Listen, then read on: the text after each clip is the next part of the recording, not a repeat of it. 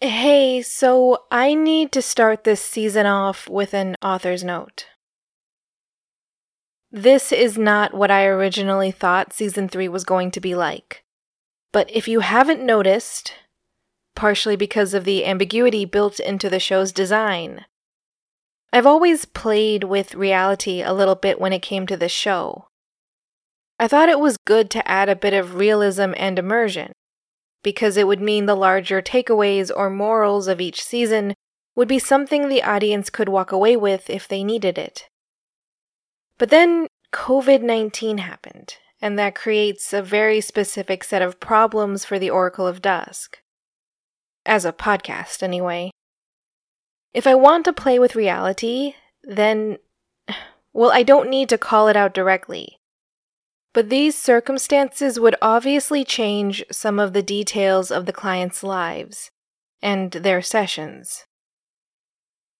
So I was left with a bit of a dilemma. I could either accept these changes or go with the original plan. While these are extraordinary circumstances, and I will always hope this never happens again, there are lessons we can find here. Universal fears that are now coming up in spades, and things we all need to hear about them.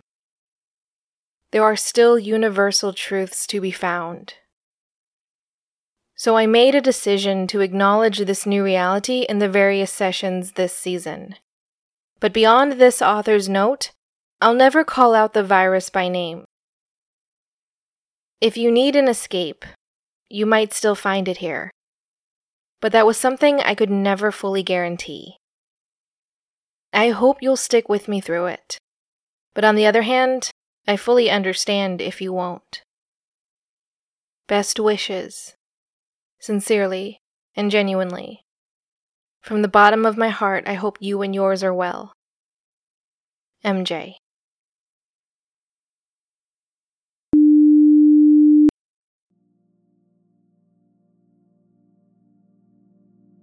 I have no idea if my timing on this tape is any good.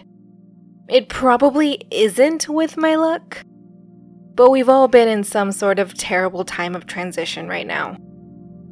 I mean, you would think universities would be more equipped for a transition to remote learning, because weren't there always students who needed that option? But I guess not. And according to my girlfriend, the need did not guarantee that this was available or implemented well. So now this is all just hitting the fan hard across the board with everything else. It's wow. I mean, I'm overwhelmed and I'm getting all of it secondhand or thirdhand. I mean, sure, my girlfriend works for your school, but she also comes home to me like she always does. And my job has already had remote elements for a month or so already, and luckily it's the same software, so we've got our home base covered. I mean, all I had to do was redesign our home office a bit, and that was still kind of stressful. It was stressful, but we only packed up parts of our lives, right? A very small part.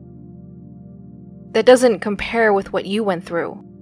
You had to pack everything into boxes, and then into a small car, and then drive that small car to your childhood home, to unpack all of those boxes in a space that's gone through a couple makeovers that you did not have a say in at all. And that wasn't supposed to matter, right? This has nothing to do with your parents. Even with the job market being what it is, the plan when you graduated was that you would go to your aunt's house. But right now, your aunt has to go through a more intense lockdown than most other people, so this option is not available right now. And now you have to fall back on a backup plan that was never supposed to be. Okay, child of grace, hope, and love, let me say it right now. I know what's going on, I am well tuned into it, and it's not so weird that you think this remote psychic reaching out to you is the least bizarre and stressful thing that's happening right now. You would be right on that front. I mean, for you in particular, I know you've always been a firm believer in these sorts of things. And quite obviously, I don't think you're dumb for feeling that way. I mean, hello, Oracle of Dusk here? That would be a pot and kettle situation. In fact, I'm pretty happy that you do. It saves us time on the introduction front. But I mean, wouldn't you want a psychic who would know to approach you? Who wouldn't be waiting for a phone call you don't like making? But anyway, your next question would be about, well, why am I reaching out to you at all? You don't think you have anything you would need to ask a psychic about? And well, let's unpack that. You don't think that you would bring something to a psychic because you don't know if you should designate a certain thing in your life as important or pressing enough to bring to a psychic. Which I guess then leads to a conversation about what a psychic's purpose is and why you would choose to bring something to them at all. Let's see about that. The most common reason would be to settle a dilemma or to get an answer to a question. In either situation, it would be something that the person could not handle on their own. But here's the thing. For that, you would need a sense of agency, right? You would need to be the one who has to make the decisions or is facing the dilemma. And that's the thing, right? It's a matter of agency. That's the issue. You had that once, so you know what it's like. But alas, that's not the situation right now.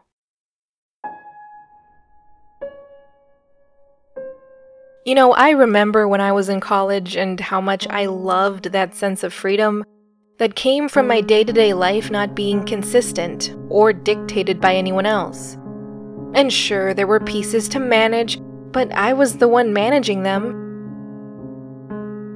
Very few phases of very few lives will have anything like that.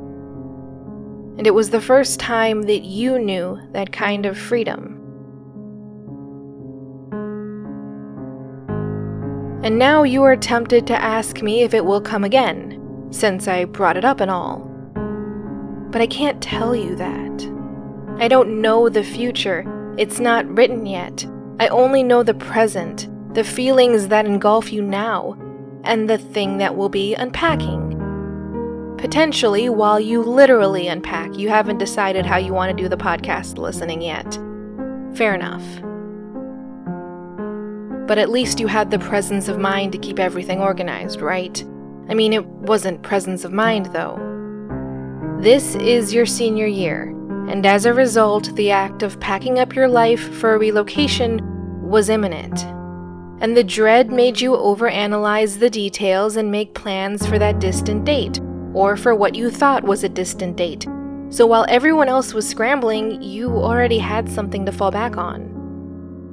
And you were so calm to everyone else. They all thought you were in control. Which made sense. It's part of the persona you've been carefully cultivating across time, right? You were always the responsible one, the parental figure. And while everyone else was panicking, you felt like you had to double down on that persona. For their sake, for the sake of consistency. And also because you did not know what else to do. You had to be the person you were always known to be, regardless of what you were feeling. Partially because there was an element of this that was a best-case scenario sort of thing. You're all healthy right now, and separating you all would help ensure that. But this isn't even about what you were told. You know this from experience. In your 3.5 years in that dormitory, there was never a cold or flu that did not seize every resident of that hall in turn, despite the staff's best efforts.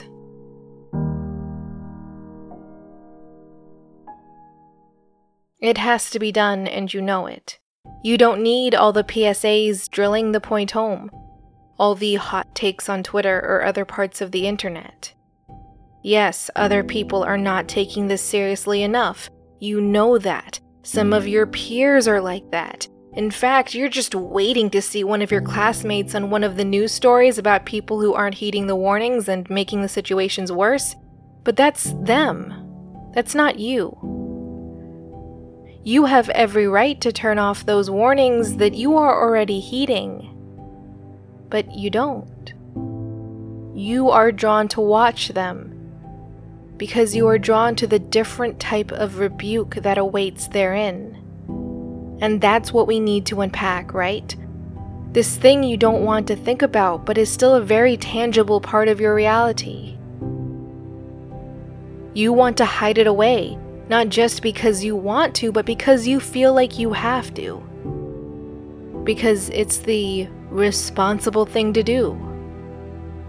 And the responsible person has to always do the responsible thing. Even now, you don't want to fully admit that you feel this way. You don't want to admit that this state of affairs is what it is.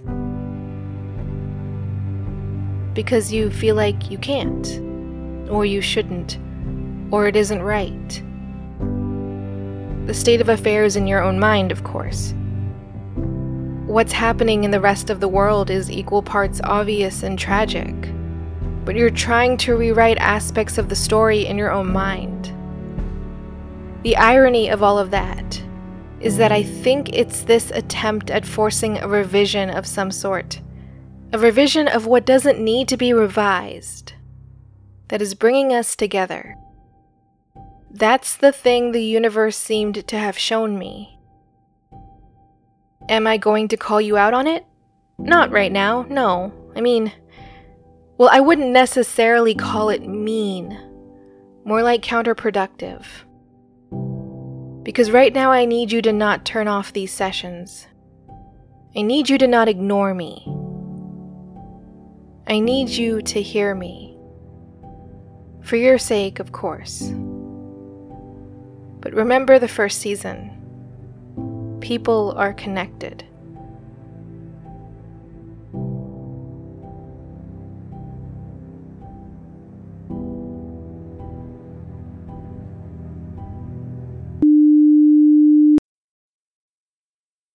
The Oracle of Dusk is a Miscellany Media Studios production. It is written, edited, performed, and produced by MJ Bailey, with music licensed from the Sounds Like an Earful Music Supply. Thank you for listening. Consider leaving a review on Podchaser, specifically because they will be donating to Meals on Wheels for every review left in the first half of April.